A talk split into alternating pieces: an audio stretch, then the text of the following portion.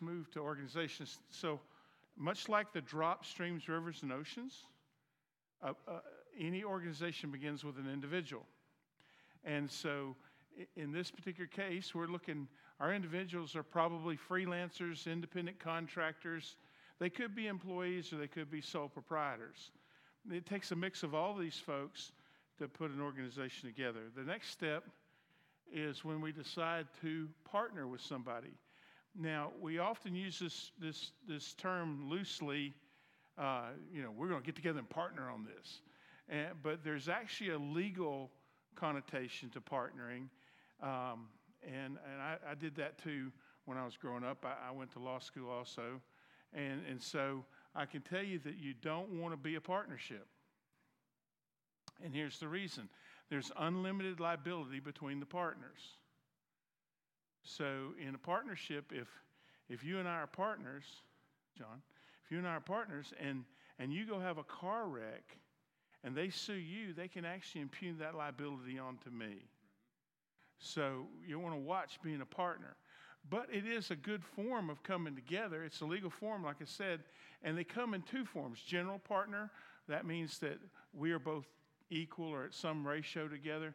And then there's, gen- then there's limited partner, which means I run the project and you just really are the investor. Okay? Next. Then we move into the form of partnership that really most of us should be using, which is called a limited liability company.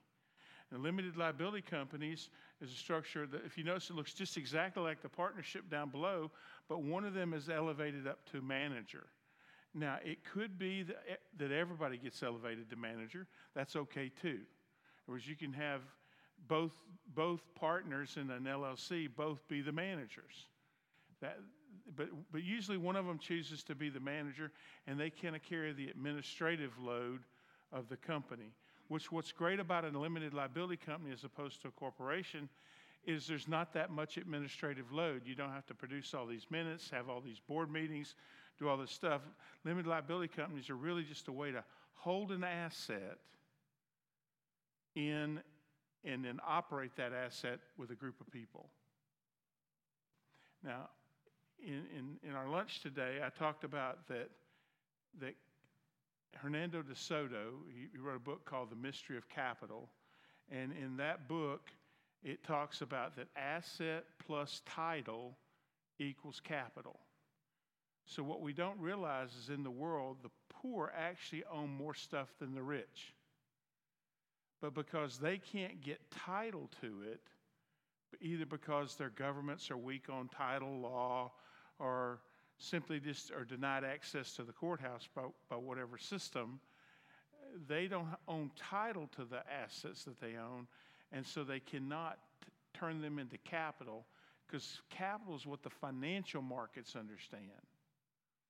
So, so what we try to do is put the business in a format to where not only does it function like this LLC might function, but you can also by having title to it. Now, the, what's the most typical form of title in a company? You might think.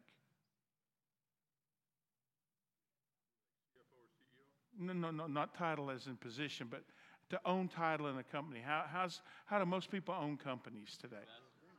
They own stock, that's right. And if you were to take out, out of your pocket and look at a dollar bill, there's a serial number down at the corner. Now, that happens to be a debt. But nevertheless, it's treated the same way. It has a serial number. If you look at a stock certificate, it has a CUSIP number, and those numbers identify, and they're, they're really the same. Corporations can issue, and, and LLCs can issue currency just like a government can. And most people never thought about it that way, but we're going to talk about that here as, as we go through this. So, in, in limited liability companies, you're referred to as being a member, and you have a member interest. If, you're, if it's a corporation, then you, you're a shareholder and you have a stock interest. But that's really the only difference. So let's move up then to, to corporation here. And there's really two types of corporations there's a C corporation, and with the recent tax law changes that uh, President Trump has made, it's actually very advantageous now to have a C corp. There was a time when the double taxation did not make that make as much sense. Uh, but he fixed that when they changed the tax law and made it very encouraging to own C Corps. C Corps are great for this reason they're an individual entity. So they're just like another person. They, they file their own tax returns, they do all that stuff. Whereas S corporations, uh, they are pass through entities like LLCs. So whatever the business makes, it's passed through what's called a K 1 down to your personal tax return, and that can be good and that can be bad. So, so what with a C corp, you can actually bifurcate or separate these expenses and these incomes in such a way that they don't pass through down to your personal tax return, and you get a lot of advantages. One of the great advantages is there can only be, depending on the state, between 70 and 100 members in an S corporation. There can literally be thousands, millions of members. As we heard just this week, Apple became the first corporation to be worth a trillion dollars. That's a lot of zeros. You know? And, and, so and so in that sense, we also heard this week that or last week I guess it was that Facebook lost $100 billion in one day because the crowd, which we're going to learn how important that is in a few minutes, because the crowd got upset with Facebook and their stock dropped. I mean, just on that emotion. So the fundamentals today are more emotional than they are than they are actual balance sheet reasons. You know? So everybody kind of get this. So here you have that basic partnership look, but but maybe there's another division below or whatever the case may be. But somebody accepts the role of being president. And, and that person may or may not be a shareholder. It can be any way you want it to be. So, moving on to the next structure, then, one that I actually love, because if you think about corporations, they tend to look like those pyramids we talked about, right? Well, when you look at cooperatives, they, they look more like circles. And, and by definition of a cooperative, it's the, the way that people come together and, and meet a common need. You know, it's interesting. A few years back, I was asked to, to help uh, the, in, the Alabama Independent Drugstore Association figure out how they could compete with uh, Walgreens and CVS and folks like that. And so there's about 400 independent drugstores in the state of Alabama. And, and, and they came to me and they said, well, We got this problem. We decided we were going to get together and buy stuff together so we could compete. But then we got sanctioned for antitrust. Because the law says that when two or more gather and, to compete against a third, that's an antitrust thing. But see, with CVS, they owned inside the corporation all these various stores, so they were not competitors. But they had the advantage of group buying. You see how that works? They, they could buy in volume, so they would get the lowest possible price, which increased that gross margin we talked about earlier, which made their businesses more profitable.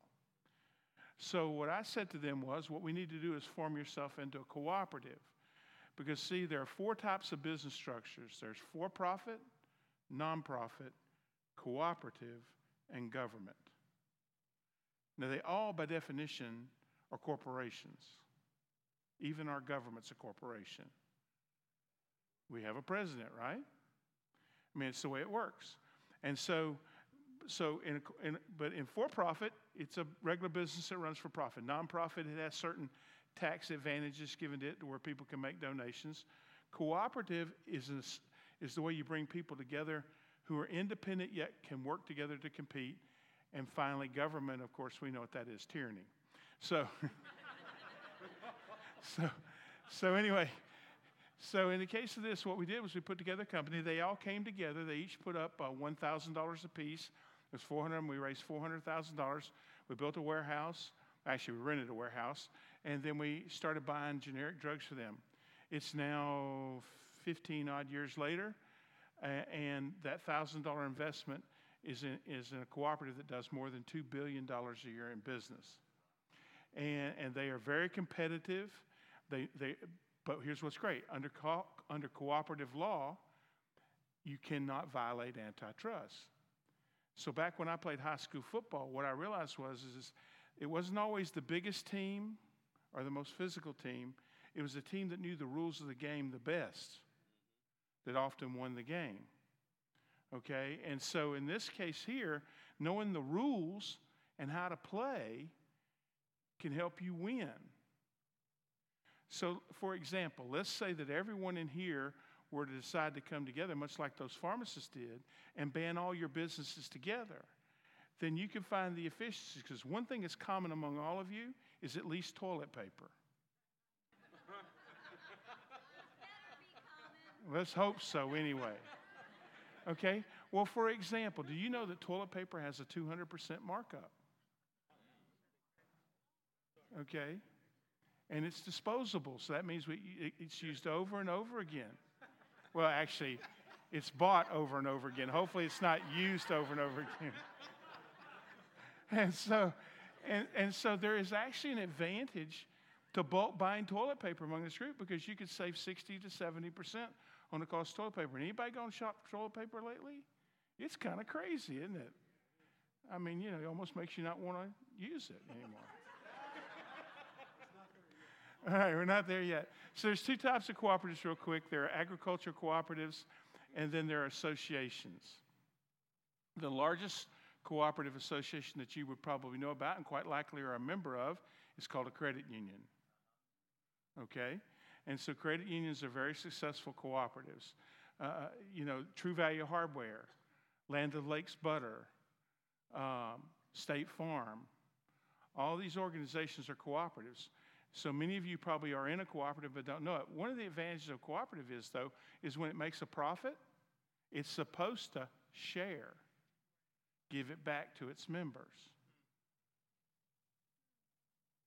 So all of a sudden, if we're thinking about building a kingdom economy that shares, it could be that the proper unity governance might be a cooperative.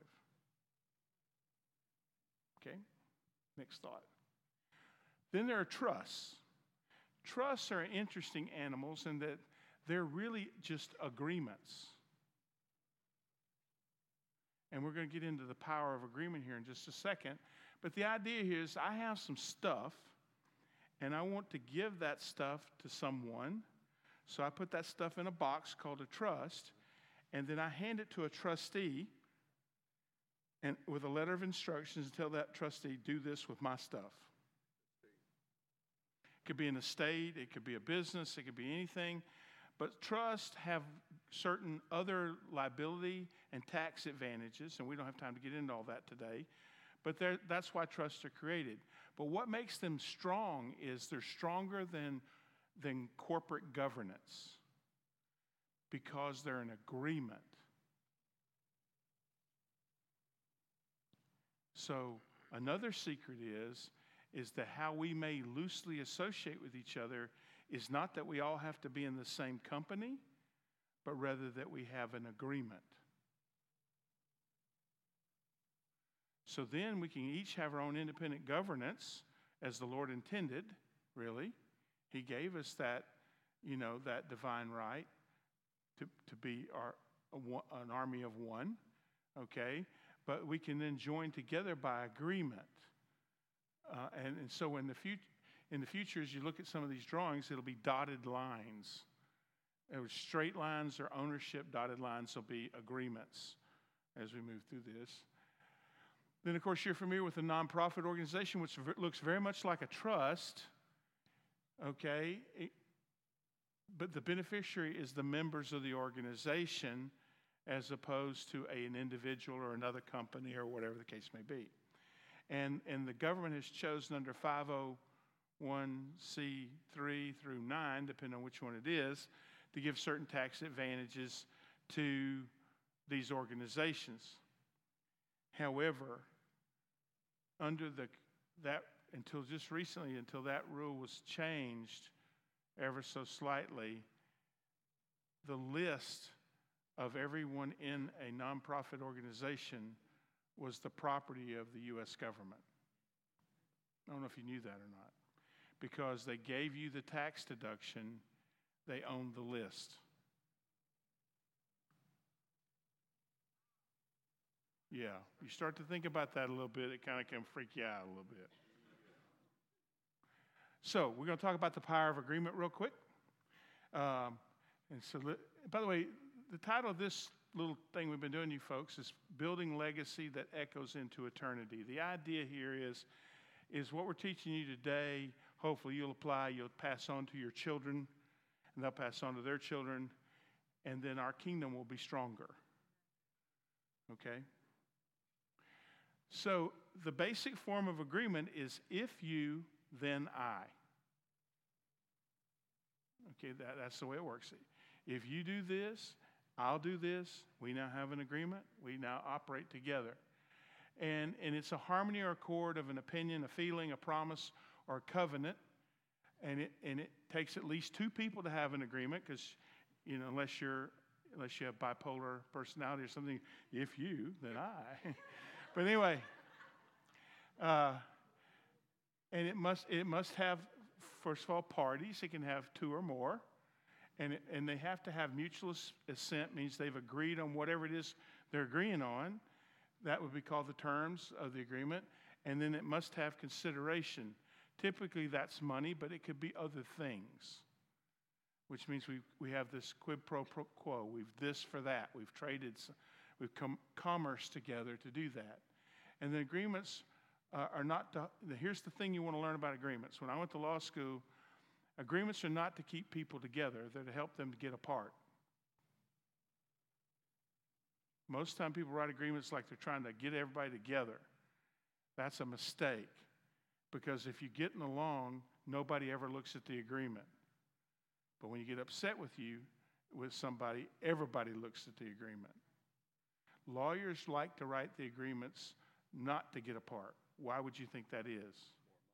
More money.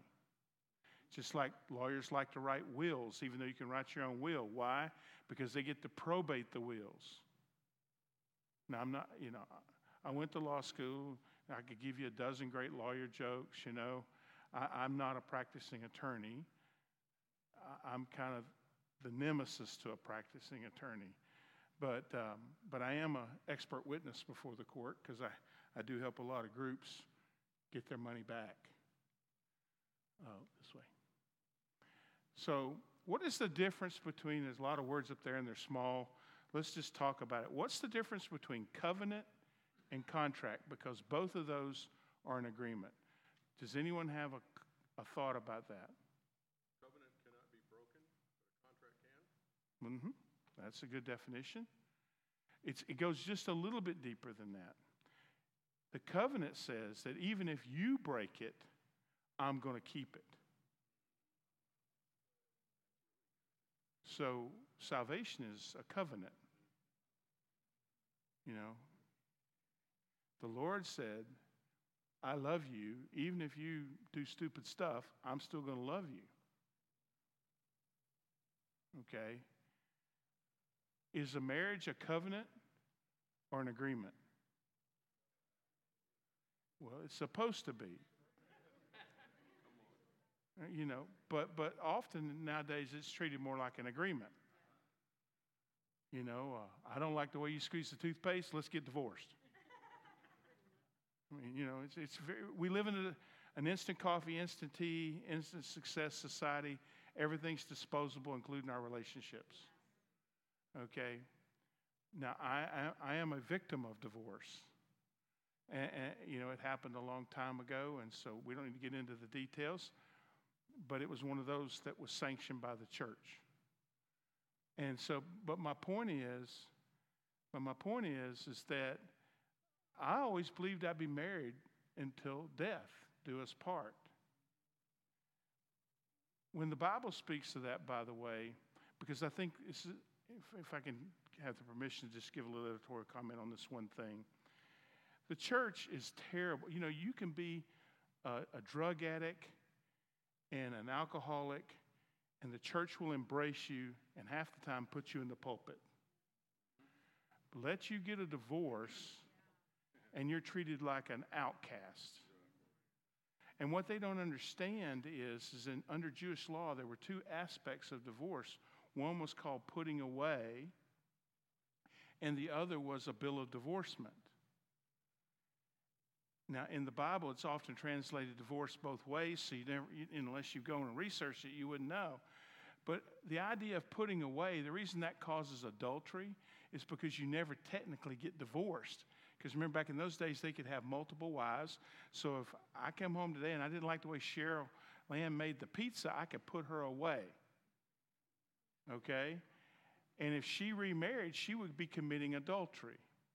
So when you read that in the Bible, that's the way that works. But if we had a bill of divorcement, and the reason the Lord gave that to Moses was because there was times when people didn't exactly do the holy thing when they got married. They were more infatuated than they were committed. So, so I'm not here to promote divorce. The Lord does not like divorce, but it does not make you an outcast either. And, and, and so everything, otherwise, forgiveness doesn't work. Does that make sense? So, if any of you have that spirit in you where you want to treat somebody that's got a divorce like a lesser citizen, I would encourage you to think about it. Uh, contracts are not permanent. Contracts are not permanent. They, they, uh, they have, they have a, um, if you then I aspect to them, but really once we disagree, the first thing we want to do is get apart.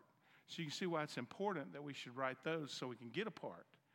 And most contracts, if they truly had um, arbitration and or uh, and, and or actually if they if they required Christian arbitration, which would force them to get in the room to settle the matter of differences between them, our courts would be empty today.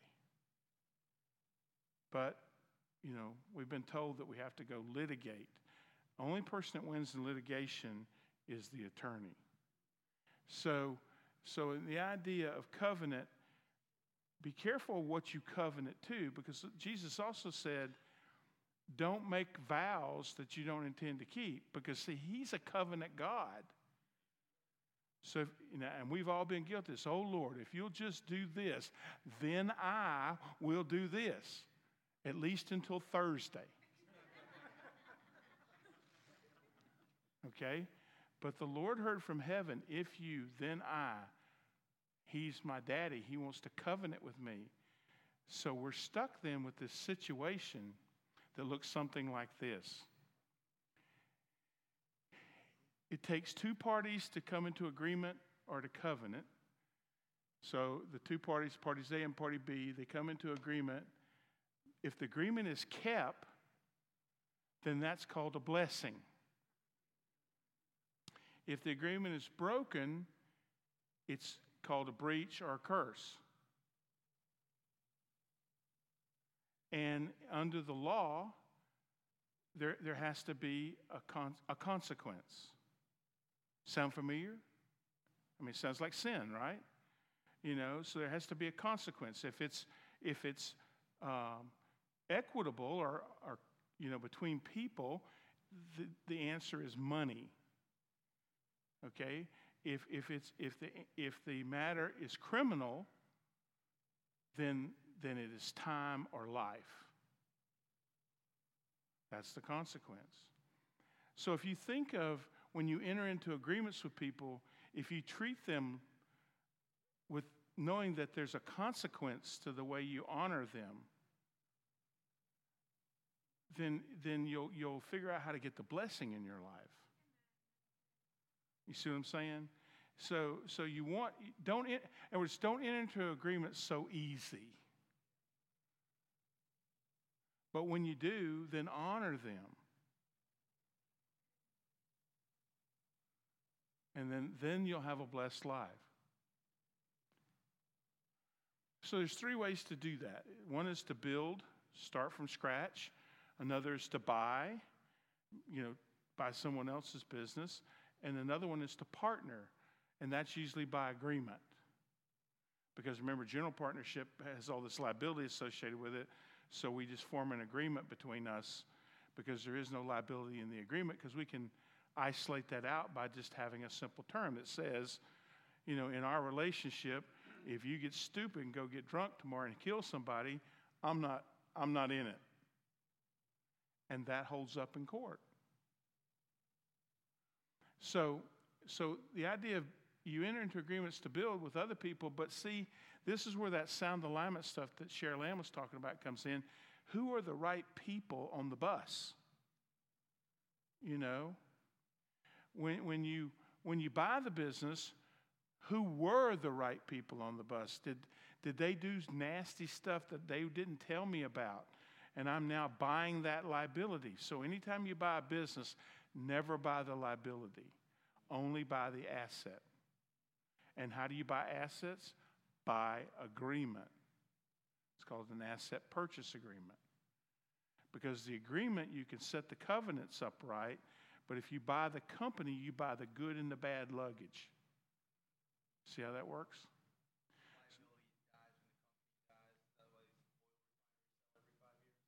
Uh, well, in some cases, that's the way it can be set up. But, you know, there's contract, there's limits of liability too, based on, on different state laws of how long, you know, you, you can be sued for something. In many cases, it's only two years. So this is a case where procrastination, if you do know to, do need to go get a remedy, is not a good thing, because it's from the time you first knew it, not the time you first took action on it.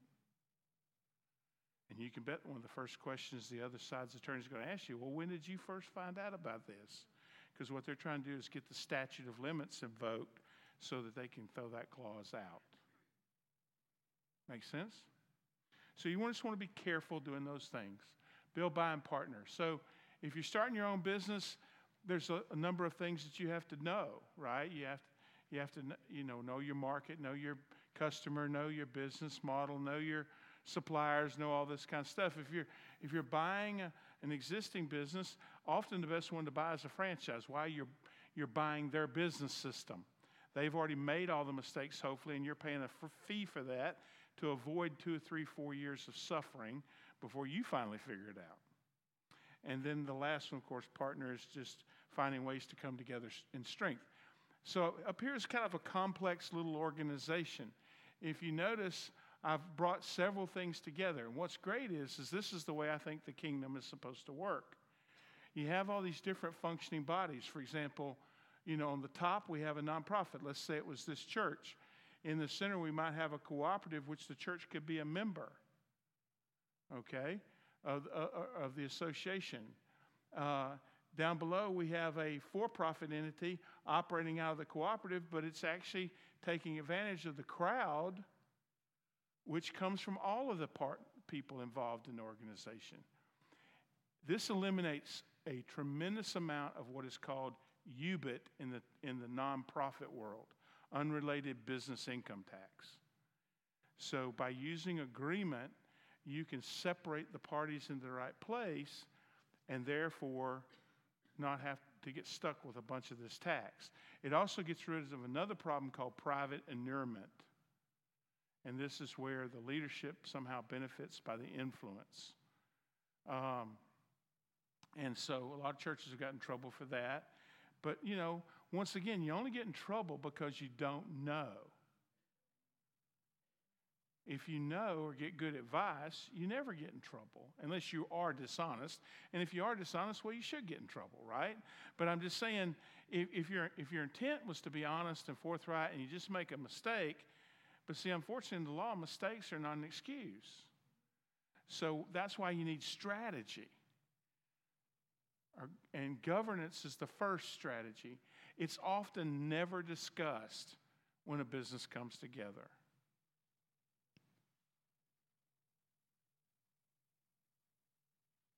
Okay? So here's what I've learned about starting a business the most difficult thing to do is raise money for your idea, your dream, your vision. Uh, and, and, so, uh, and you can make so many mistakes there if you don't properly follow the rules. What's great is, is a couple years back, President Obama made a very great, interesting law. And that law was called the Jobs Act which stands for Jumpstart Our, Jumpstart Our Business Startups. And, and in that law, they created three three forms of, of, of raising money, which we'll get to in a second. But let's talk about the ways you can raise capital. I forgot this slide was in there first. The first way a lot of people do it is they, they, they use debt. They, they borrow money from somebody. Problem with borrowing money from somebody, what usually has to happen when you borrow money from somebody? You got to pay it back. So, you know, and, and they never want you to pay it back after you're making a profit. They want to pay it back according to the terms of the loan. Well, those two can often be in conflict with each other. And, and so uh, you can do a personal line of credit, invite, invite friends and family, or you can use other people's money through promissory notes and debentures. We won't wear you out with what those are. Then there's equity. There's, there, there was two ways to buy equity until just recently. The first was common stock, and the other one was called preferred stock. I'm actually the author of the thing called Split, which takes advantage of the new tokenization economy uh, and allows us to use us to use tokens and cryptocurrency to create a new asset class to allow us to raise money using Jobs Act. Um, then there's the hybrid, which we call the concept management company. And the idea here is often you need a partnership. Okay, you, have got this, this big, great business, you've got your big, great idea, right?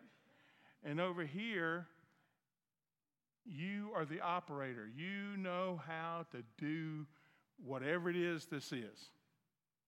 You're, you're the genius of it, but you're broke. You know, most business startups could testify that's their state. So they go to their credit cards and they bury themselves in debt, but they didn't have a good plan. So now they put stress in the family and they get a divorce. You know, because the biggest cause of divorce in America? Financial struggles.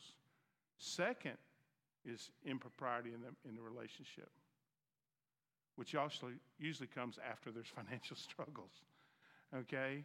So finances is a, it's important to have your your, yourself together when it comes to finances. But over here in operation, you want to be the operator. So what you can do is you can partner with an investor. But wh- what about investors? They have the money, but they don't want to do any work. So then you use this as your way to create a contract that says, we're going to do this business relationship together. I'm going to bring my labor, my insight, my this, my that. You're going to bring the money. For the beginning, since you're my investor, maybe you'll get 75% of the profit and I'll get 25%. And then at some point, we might agree it'd be 50 50. And then eventually, uh, you'll get 25% and I'll have 75% and I'll go on to run my life.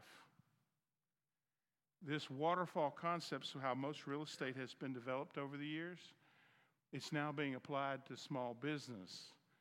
And, and so this methodology is a great methodology. Uh, and so it's a way to get it done. Um, and what you're looking for there is you're looking for your for both partners in the circumstance. Often you use an LLC for this. But what you do is you have both of them be active, not passive. And then under the law, you haven't asked for an investment, you've partnered with somebody. And by doing that, you don't have to worry about securities registration. Once again, just knowing the rules, you know how to play the game. So this is called the CMC, this Concept Management Company. That's what that stands for, Concept Management Company. Change the color of the marker? Do I need to redraw it? So go to black? Okay, black.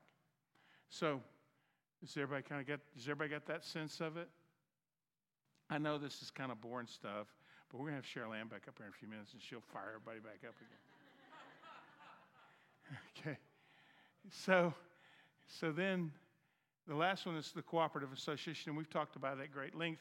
What's great about cooperative associations, the modern hybrid allows us to bring everything together. Back in the old days, farmers were the only cooperatives. And so what they would do is they get together and they buy their fuel, their feed, and their fertilizer together. they grow up their stuff, and then they commit to come together to market to protect their price. But today, starting in actually in the, st- in the state of Minnesota and now growing all across the country, uh, there's a new hybrid cooperative association which allows us to mix producers and consumers together into an ecosystem, which sounds like an ocean, like we talked about earlier, which sounds like a crowd.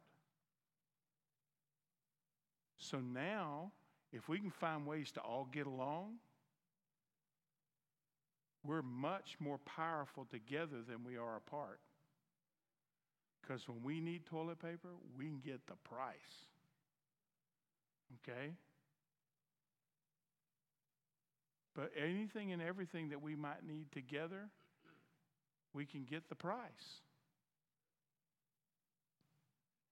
And any money that we make from getting the right price, we can share. But it won't be socialistic, meaning everybody gets treated the same. It'll be given back to you in the order in which you give. That kind of sounds even biblical, doesn't it? Okay? So that's why I'm so such an affinity for those. We'll talk about one that's being created uh, to do that. Let's see. So, this equity crowdfunding, the Jobs Act, it comes in three components. Um, the first one is called regulation. Uh, well, the first one you've heard about before, which was rewards. And, and you know, Indiegogo, GoFundMe, all of that. And, and what makes it not a security is, is I put my appeal up there, and then you give me 25 bucks, and I send you a t shirt, or I give you a coffee cup, or I I, I, tell you that you'll be the first to buy the product at a special price or whatever the case may be. It's a, it's a this for that. And, and so, for that reason, it has not been deemed a security. But we couldn't raise a lot of money doing that because there was no way to really go out and market to the crowd. See, the problem with securities is the, the current securities law, which was created back in 1933, so it's really current uh, you know, it did not allow for open solicitation to the public. And the reason was because there was these mean, dirty carpetbaggers who, you know, would tell, it, tell you almost anything to get you to buy the stock. And the government, in its infinite wisdom, wanted to protect all of us because we, you know, are not able to make decisions for ourselves. And, and, and so, as, and, and by the way, that's why I think a lot of regulations going away because, you know, we can make decisions for ourselves. Because even if we make a stupid decision, what is it? It's still a decision. And the Lord will cover us for making a good decision. It's those indecisions He doesn't like, right? But that being said, there is some reason for consumer protection. I'm not saying there isn't. But what I'm saying to you is, is it don't need to be as overarching as it has been. So, interestingly enough, the, the, the Obama administration created this Jobs Act. And the idea was is that we could go out there and we could actually solicitate through the crowd called social media and television and any other form we want to reach. I could stand in front of a crowd of people like this and talk openly about what my dream is, and I would not be in violation of the law anymore. That was significant. However, nobody really adopted it while Obama was in office. But in the last 18 months, it has exploded. And billions of dollars are being raised this way. And finally, the ones who share are finally getting excited about that. Now, here's the thing Regulation CF says you can borrow up to, you can borrow or take equity up to $1,070,000. That takes care of the grand majority of small business startups. Or it takes care of the grand majority of this phase one funding, even if you're going to be bigger. Then regulation A plus for accredited and oh, that was the other thing. It was accredited and non-accredited investors. So it used to be all the good stuff was only given to the rich. You had to, you had to make at least $200,000 a year, have a million dollars net worth, not counting your house or you couldn't buy these special investments. Now, anybody can buy them up to 10% of their annual income.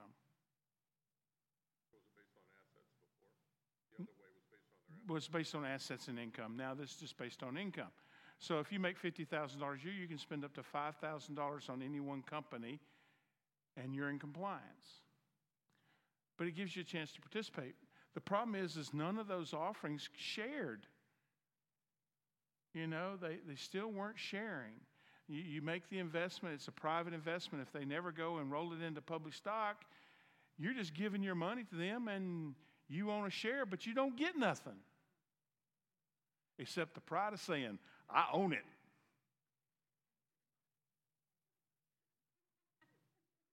So, right? But it, it, there is a, this is a very popular method because the crowd wants to buy the lottery ticket, right? They want to put a hundred bucks in, have it become the next Microsoft, and boom, I'm a rich guy. So Reg A Plus is the same thing, except you can raise up now. The other one in the middle is 506C, which is only for accredited investors. Interesting enough, A Plus is limited at $50 million, CF is limited at $1 million, 506C, of course, is unlimited. Because the rich people still get to do all that they want to do as much as they want to do whenever they want to do it. Now they can just talk about it publicly and not at the golf club golf course. So, so the idea here is, is if you've got the big idea, you don't have to raise a million dollars. If you need a hundred thousand dollars, you can do it this way. And, and what you do is you pick one of the 39 platforms that are out there right now, and you put your business up on there just like you would on Indiegogo. You tell your story, boom, boom, boom, boom. People send in money. You give them shares in your company and you now have the capital to do what you need to do. It's better than going to friends and family because you still want them to be your friends and family. And so, and so, and so the idea is here, it's a way to attract investment. Uh, I happen to be fortunate to own a company called Simply Go Public. This is what we do. We help people do this. Now, I'm not advertising for Simply Go Public. I'm just letting you know that because what we are is we're project manager because most people didn't know how to do this. And so all we're really doing is just teaching them how. Um, you still need your doctor, your lawyer, and all that other stuff that you'd have to have. So this is a great new age, a new time, but what it needed was something to share. So we came up with this thing we call the split. And as of just last week, it is officially now embraced by the securities community. And it took some arm wrestling and beating about the heads and shoulders. But what we do is we combine a bunch of stuff in a bucket. We, we utilize the thing called a smart contract, which is the new, the new technology associated with blockchain. And we write rules into the contract that says you're buying a variable preferred security so that you can make profit once the company makes profit so you don't have to wait around for us to go public. You'll get a check once a quarter, once a year, whatever it is, and you share in the company's profits. Then, when the company decides to go public, you can convert your shares into common stock and sell them on the open market for hopefully three, four, five, six times what you paid for them. Or you can hang on to them and give them to your grandkids, whatever you choose to do. It also provides for other things like you can exchange the token for the goods and services that the company offers. Let's say that they never really get all that successful, but you like what they do. Then you can trade your token in for just the goods and services they do, and they receive it just like currency. So it solved all of the problems that were out there of what was called liquidity. For the, for the small investor to be able to get access to their money. Why somebody else didn't come up with it, I don't know. And it, it's tax deferred until you sell it and it even qualifies for uh, um, self-directed IRA money. So that, that's, one of the exciting things about that. Let's see. So we talked about clarifying your vision, deciding how much money you need, getting your business plan together, all that kind of stuff. Do you need an investor partner? Are you going to raise the money from the crowd? Are you going to take it from Hip National? You know? Wherever it's coming from.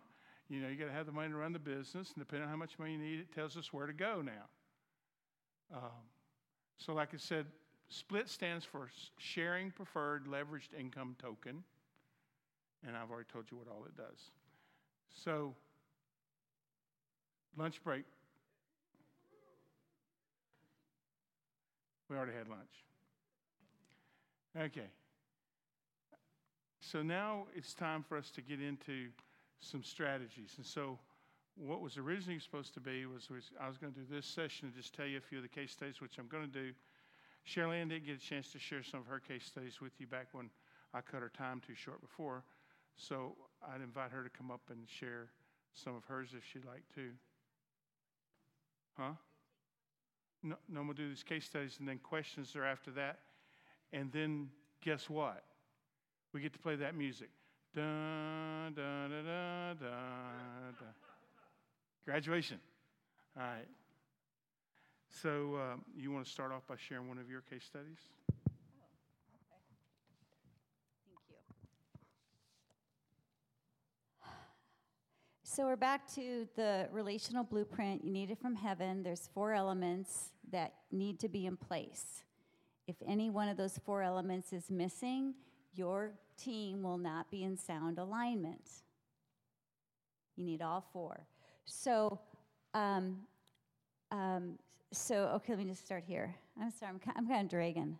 I feel like I'm sl- sl- slutter, sluttering, stuttering. I'm just, I think it just kind of hit me. Boop, bleep. Okay. Um, okay. It's up on the screen for you now. Okay, so that's the model based on Glory DNA, um, which is the sound of the DNA that's within you. You can hook up your DNA these days, and it has a sound, it has a frequency. Divine chemistry, which is how you put those DNAs together. Proper focus, which means the role and responsibility that each member has on the team. And then uh, right timing, that means you adjust the team at different stages. Now, again, all that's in the book. It, it took me 10 sessions of training, an hour each for each session, to communicate this topic. There's case studies in the book, the models in the book, and what happened was I advised all these leaders, and I felt as if God, well, God would give me a word of knowledge, word of wisdom. By the way, word of knowledge rocks. It has been used thus far in the body of Christ as a support capacity for the prophetic. When you're a leader, you need decision making certainty.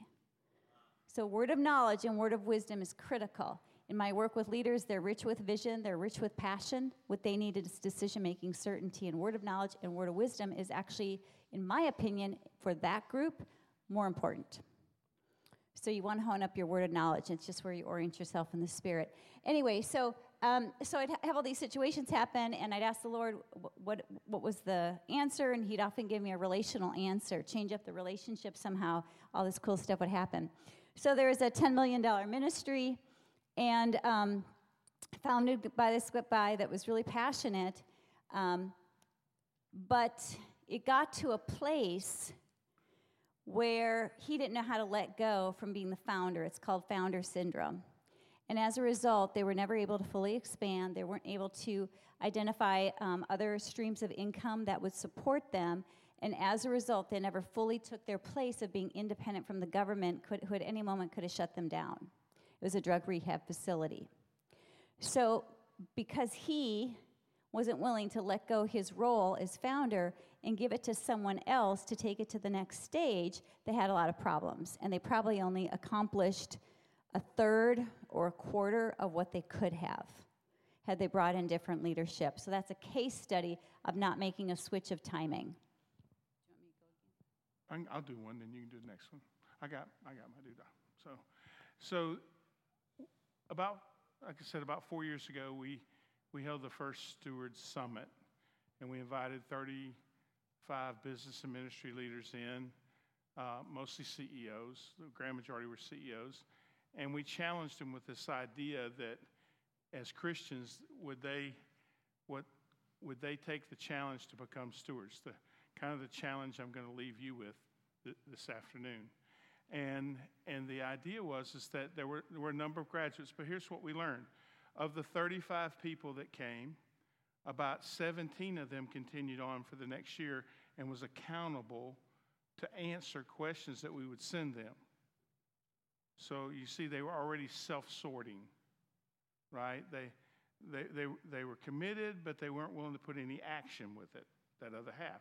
Of the 17, about 20% of them, okay, uh, are about three or four people, really, not only did the 17 go through the year, but then the three or four of them really embraced and, and executed on plans.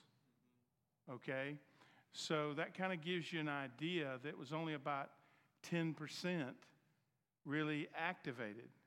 What's amazing is that produced more than $100 million worth of business. Can you imagine if all 34 had executed? Okay, so I know this in this room, there's a bunch of you that are getting kind of a little bit juiced up about this idea, and somebody's going to go home, and the dog's going to run over the cat, and you're going to get distracted, and, and, and you're going to let it go by the by. But if just 10 or 20% of you will do this, I promise you, you can change your community. Okay, so the first one of the first uh, folks there was a pastor, uh, and Kurt gave me his permission to use his name. So, Kurt, um, his first passion was is that he wanted to uh, provide housing for um, for underprivileged folks in the area. You know, he had been traveling the world doing ministry and stuff like that. But in his area, he knew there were just, you know, there was folks after 2008 who had lost their homes and couldn't qualify to get an apartment anymore because their, their, their uh, FICO scores were messed up, you know, because they lost their job, this, that, and the other thing. They were good people. They had jobs. They just didn't fit the box. And, and so, um, so the first plan was was to go out and buy trailers because you can buy trailers for around $5,000 used. And then to take about $10,000 and, and refurbish the trailer on the inside because one of the things he learned was is people are more concerned with the inside than they are the outside. And give them a really decent place to live. And, and so he's about $15,000 into this location and he can get about $650 a month rent, which was still about $150 below market. So he was helping them with a good price. He was doing this. Well, if you take um, $15,000 and you divide it by $650, how long does it take to get his money back? A couple years, right? After that, all the money goes to profit. So then he took that one step further and he then started to buy um, mobile home parks because then he didn't have to move the trailers. Okay, and when people left, they would just sell him their trailer. And they started to refurb those. Now he's got all kinds of people working for him doing landscaping. He's got all kinds of people working for him doing refurbishment work. He's buying appliances from the local appliance dealer. In other words, he's, he's contributing greatly to the economy, and that's grown to now uh, close to $5 million worth of parks. Okay, and it generates now right about $100,000 a month, of which he takes half that and puts it into world missions. So, if, let me ask you a question. If you had 600,000 extra dollars this year to do world missions, could this church have a bit of an outreach? So that's one idea. We'll let Charlene come back, and I'll give you another one when she finishes her next discussion. Yeah, let me just make a comment on that. Um, one of the nations um, that we do work in um, with our, our partner is India. Now, um, India is increasing their level of persecution against Christians. It's getting much more like Islam. In fact, I just got an email yesterday. Nepal has actually made a law that it's illegal to convert someone. So, a number of ministries that um, are obviously about that have already packed up. They've already identified Christian leaders. And um, the person, I forget the date, but it's coming soon in the next month, I think. Um, so, there's a race in certain countries to plant churches. And um, because in India, there's a rule that says if you have a temple, you can't plant a church within three kilometers of that temple. So there's a battle to take territory. Now, we have plans for church planting. There's crusades that have already happened, churches have already been planted. We have a great guy over there, Timothy, um, who, by the way, was um, supported by a single military guy. Throughout his whole time, he was an orphan and he was from the lowest caste. So you have no rights in India. You have to, um, the only way you get anything is through government entitlements. So he was at this compassion ministry school, he gained an education. He was very ambitious. He graduated from that and started businesses. And then his apostolic gifting, God um, redirected him and he became a church planter in addition to that. So there's really great support there, but this is the point. Um, we have plans for an equipping school, a fivefold equipping school, a K through 12 school, and we plan on bringing them economic strategies to help them to prosper. Because if you're in the lower caste, if you have Christian if you go and have, put Christian on your identity card and identify as a believer, you don't have your government entitlements. So basically, in India is pioneering the biometrics, which will become a part of the mark of the beast. And so if we go over there and get them saved, but we don't help them to prosper, they're already set up for that mark.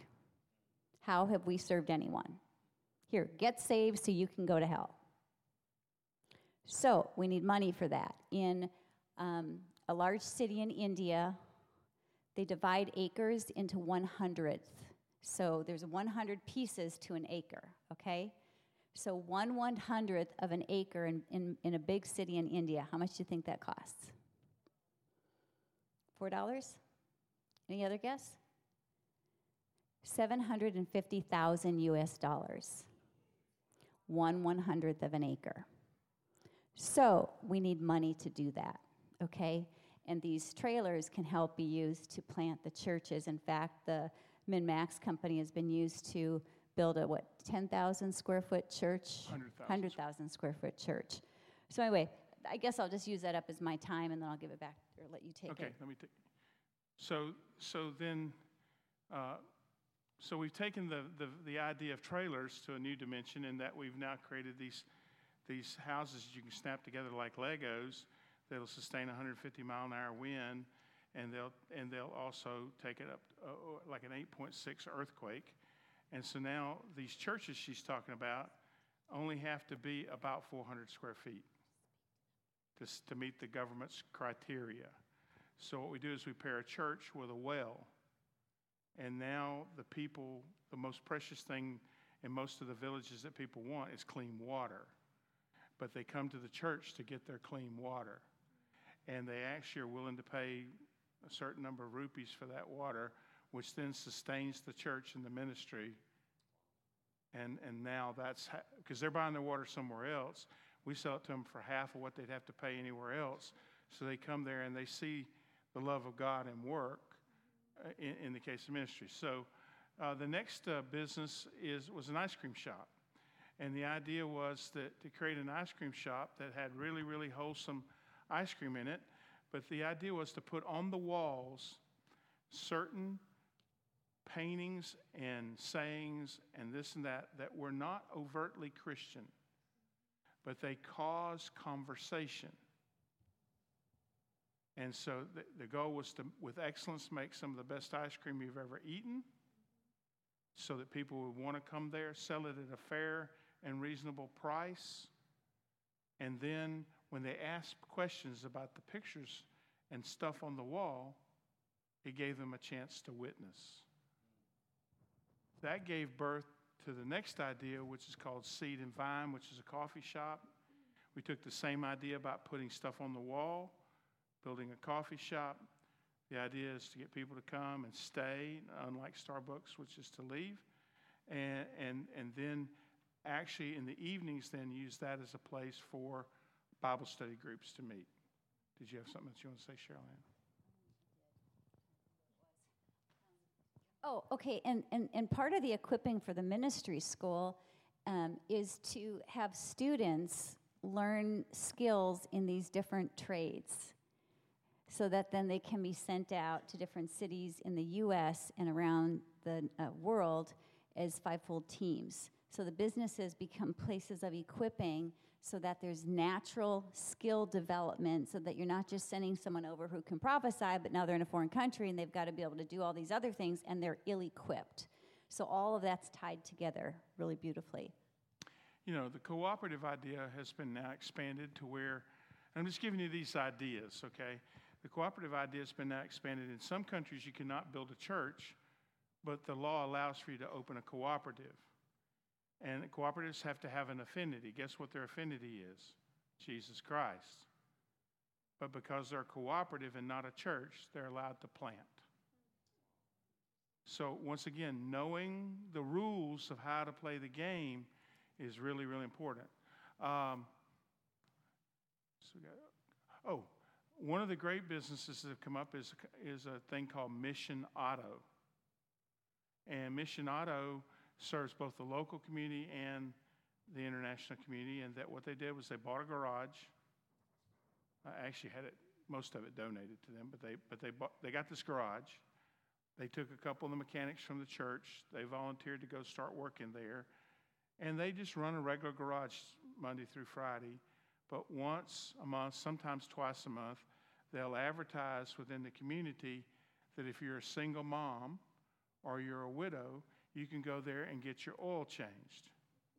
Now, that doesn't sound like much unless you don't have the money to get your oil changed, right? And then that's a big deal. But it goes a little bit further. When they get there and they're they're changing their oil, if they realize it looks like their brake's not good, they don't tell them they do this, but they go ahead and fix their brakes too. They've even changed out an engine for one lady. Okay?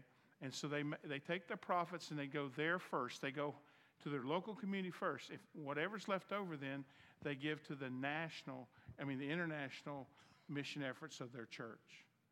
And then that goes out and does it. Now, those guys are still making a decent profit, but if you remember that 25, 50, 25 that we talked about, they're still making the 25.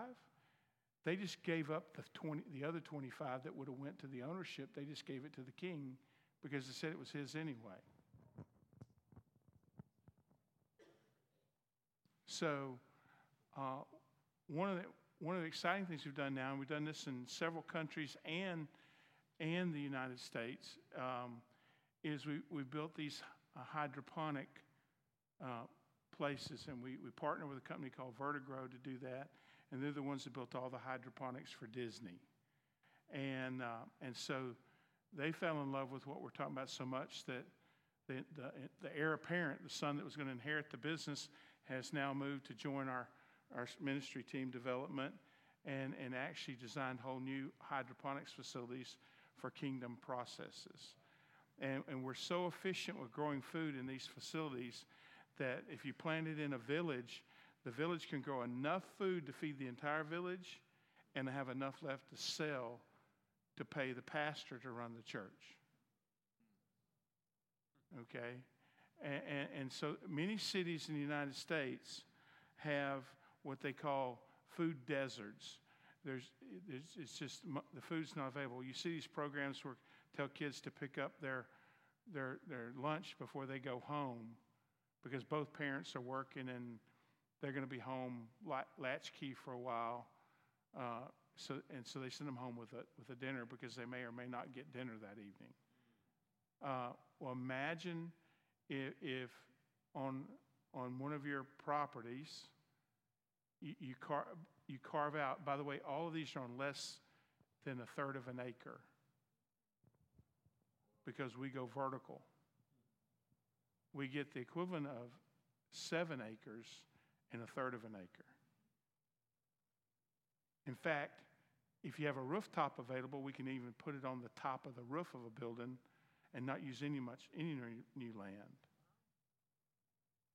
Because the more sunlight, the better, right?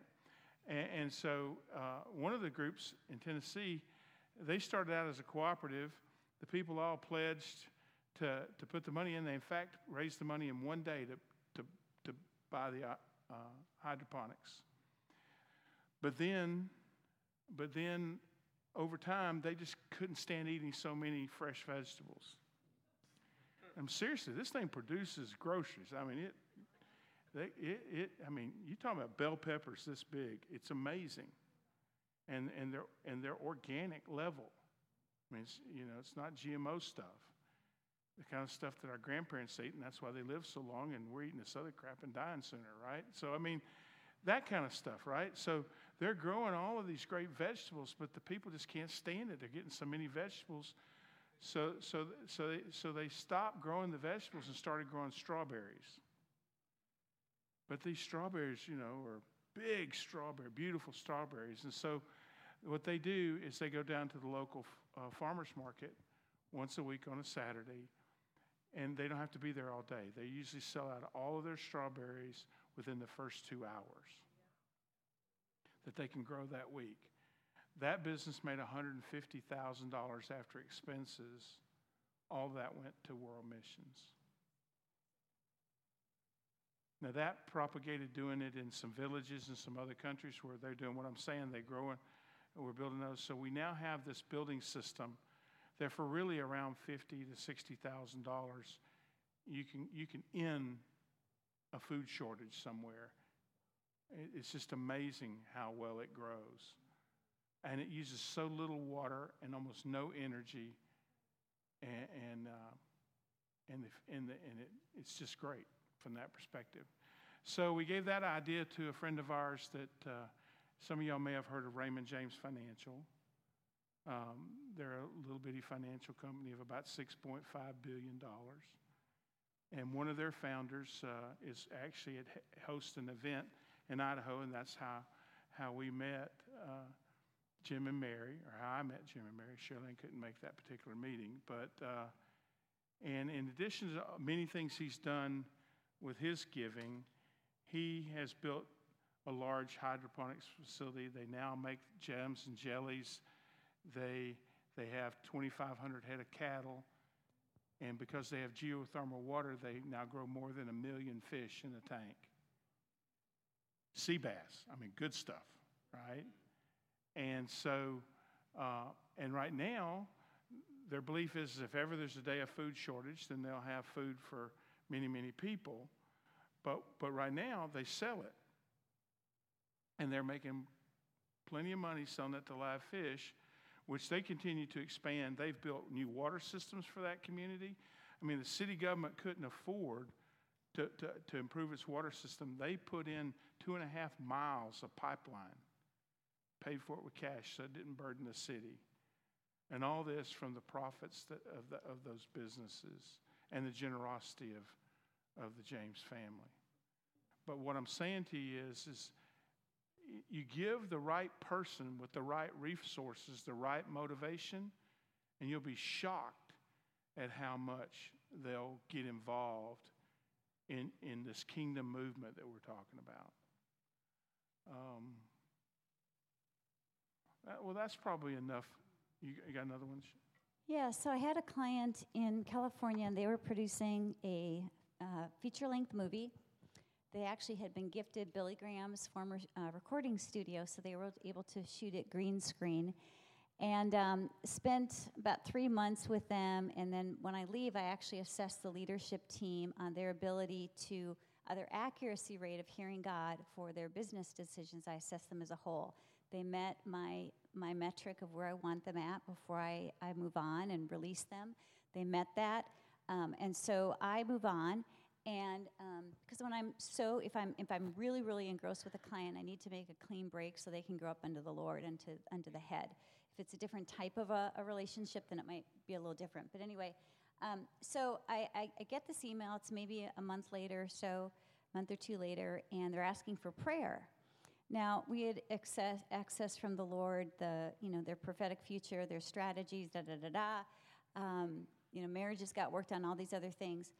But I get this email, and, and, and the Holy Spirit was very much on a particular script that they were to, um, you know, use for their movie. And it was a dark script because it was intended to draw in people who were in darkness. This isn't a Christian bubblegum movie. And um, and so, but there were scriptural principles. You can talk to the, the founder, and he could tell you the scriptural principle behind every single scene and what he was trying to teach. Okay? So um, I get this email hey, we don't know what we should be doing. Someone read our script, really questioned it, and, and so we're asking for your prayer. And I thought to myself, why are they stuck? We got all of that information from the Lord. They had a plan, and they've been stuck now for two weeks. So I prayed and I said, God, what is going on? So I got a vision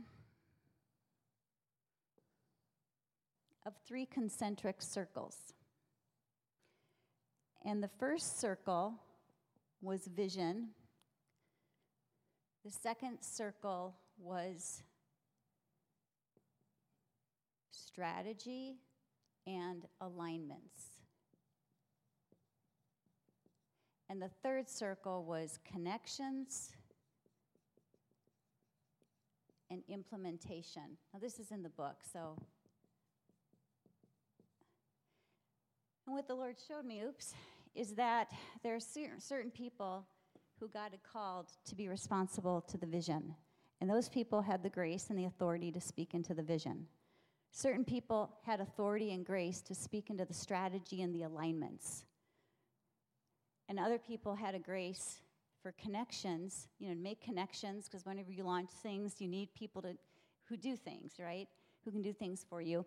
And, there, and, and that same ring, these, um, this group of people also were responsible. They had the grace to implement, okay? So I said to him, this is all via text. I said, Draw these three circles, identify where all your people are, and that, ask Holy Spirit where, they're to, where they are to be. So one woman was a entrepreneur, so she had business savvy, and she was a prophetic intercessor. And she was the one saying, You shouldn't do this script. Now it sounds as if she has a lot of authority to speak in to the strategy of what they were doing, right? She was an entrepreneur. She knew business and she knew how to hear from God. That's our soulish assessment in the natural. She had authority to make connections and to help them implement. She was out of alignment, she was not in proper focus. Her role and responsibility level were, was not what God would have for her. It's not just about who's on your, on your boat. If you stop there, you'll likely fail. The whole reason I wrote the second version of Sound Alignment 2.0 is because people got the first book and they got the part that, oh, wow, it depends upon who's on the team. And they were really attentive to that. But you can have the right team, but if they're in the wrong place on the team, there'll be friction, tension, and it'll just spiral down and eventually accomplish nothing. Almost every business or ministry I saw fail since I released the first version, version was because someone was doing the wrong thing. They also had a guy who was acting at this level, and he actually should be up at this level. So they made those changes, and they had sensitive, honoring conversations with people, and she left. Good. She didn't have the right attitude to be there. If she wasn't there able to serve and do the part and the role that she was supposed to do and be content with that, then she didn't have the right attitude. That's pride. Get out. I am so on this pride thing this weekend, y'all. I don't know why. I do not know why, but there's something here that God is trying to get at. If you don't have the right attitude, get out. The other thing that can happen is you can have the right people in the right spots of the bus, but if someone gets out of tune and they start exhibiting bad behavior, bad character, that's a dissonance. That's not worship unto the Lord. And so, if that character doesn't change, then you also need to look at releasing them. Because that can also affect your, affect your success, okay? So that's an example of what I mean by the right spots on the bus. This isn't going to apply to everyone. That was just an example for them, but there's principles of wisdom that will apply in general cases, but the specific scenario might be different for you.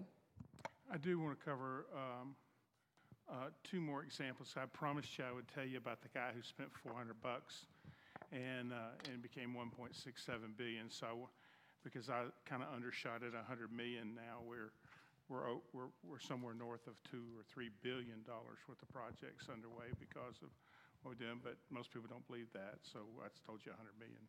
So I storied to you, so I'm having to testify and confess and do all those kind of things. Okay, now, now we got that out of the way. All right, so, so we, we meet this young man who, who he- he, uh, he got caught, he was, he was working in the construction industry, he got caught up in 2008 with the housing crisis and he could no longer work. So th- they didn't have much money to their name, uh, exactly $400. And they, and they had a new baby and they were trying to figure out, oh my goodness, what are we going to do? So, um, interestingly enough, uh, Mary happens to know the, the wife or the sister and the wife of, of a gentleman in Indianapolis who wrote a book called The Silent Sales Machine. His name is Jim Cockrum. And, and Jim wrote this book that talked about how to sell on Amazon. So, this is a very agile business, right? How do you sell on Amazon? Well, Brett, in the meantime, had been going out and he was buying stuff at one house and then going over to another garage sale and selling it. So he was doing the basic fundamentals of business, buying and selling, right? And, and he was making the difference, which is often referred to as the arbitrage. So he was making the difference between those two things. And he was making enough money to keep the lights on, keep the rent paid. Of course, he's living in California. If any of y'all have ever seen the rent in California, that's a crazy number. You know, two bedroom apartment, $2,800 a month. And, and, so it's just crazy money, you know, to live out there. But anyway, they, they, they're living out there. And, uh, and so he gets Jim's book. Much like we taught y'all some principles this weekend, uh, Jim has some great principles about how to do an online business in his book, The Silent Sales Machine. And, and by the way, Jim's a preacher's kid. And, and the reason he calls it sales machine because he figures that as long as he stays quiet, the real smart people will emerge. So he really, he really is humble. He re, you know, it's like, so he wrote this book and, and he really poured his heart into it. I think he's in the 10th edition of that book now. Just so you know, about 50,000 people have purchased uh, this book and, and gone into business with him. I think more than 50,000 purchased the book, but 50,000 of them have gone into business with him. Uh, and one of those happened to be Brett.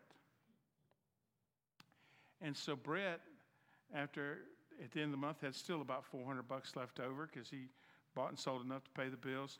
And so he goes into this house and he goes down into the basement and he's looking for the things he can buy in this from the you know you've seen the movie Pickers, right? He's I mean, the TV show Pickers. He's trying to find stuff he can buy and then sell it somewhere else. And so he finds this big box over in the corner with a tarp over it, and he, uh, and he takes the tarp off the box, and inside it is a bunch of these laser tag guns. And so he says to the guy, he says, Will you sell me these laser tag guns? Because he's thinking, man, I can sell these things for a little bit of money, make you know, it'd be all right. And the guy says, Yeah. He says, How much do you want for? And he said, $400. Now, if you only got $400, you got to be pretty certain that you're going to be able to sell those laser tag guns, or you're just going to have a bunch of laser tag guns and no food, right? I mean, that's, that's the place he was at. So he buys the laser tag guns and he decides to follow what Jim said in the book and he puts them on Amazon and he sells out quickly. So then, by the by, a couple years pass, and last Christmas season, uh, between him and the and the resellers with Jim, they sold 1.6 billion dollars worth of laser tag guns. One product that was found in the basement. He went to China, had it made because nobody in the United States would make it. So he went to China and had it made, and they sell these laser tag guns. This year, they're hoping for that and some diversification we're helping them with that they'll go to three billion in sales. Their office is half the front here. Their whole company fits in about this much space.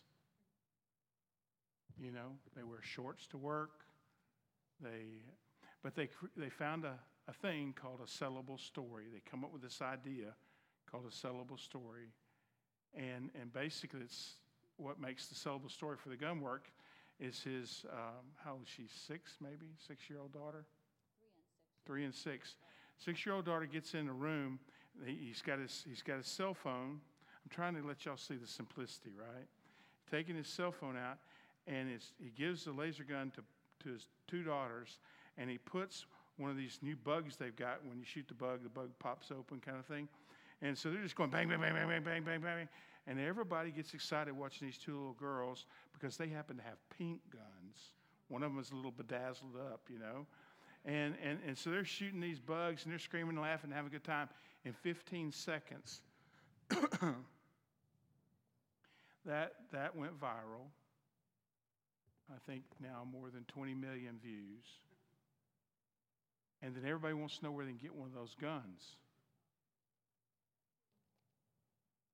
Now, what you need to know about Brett and his father in law, Scott, who was helping him in the business, because Scott was a builder who lost his business in 2008 too. They then became partners.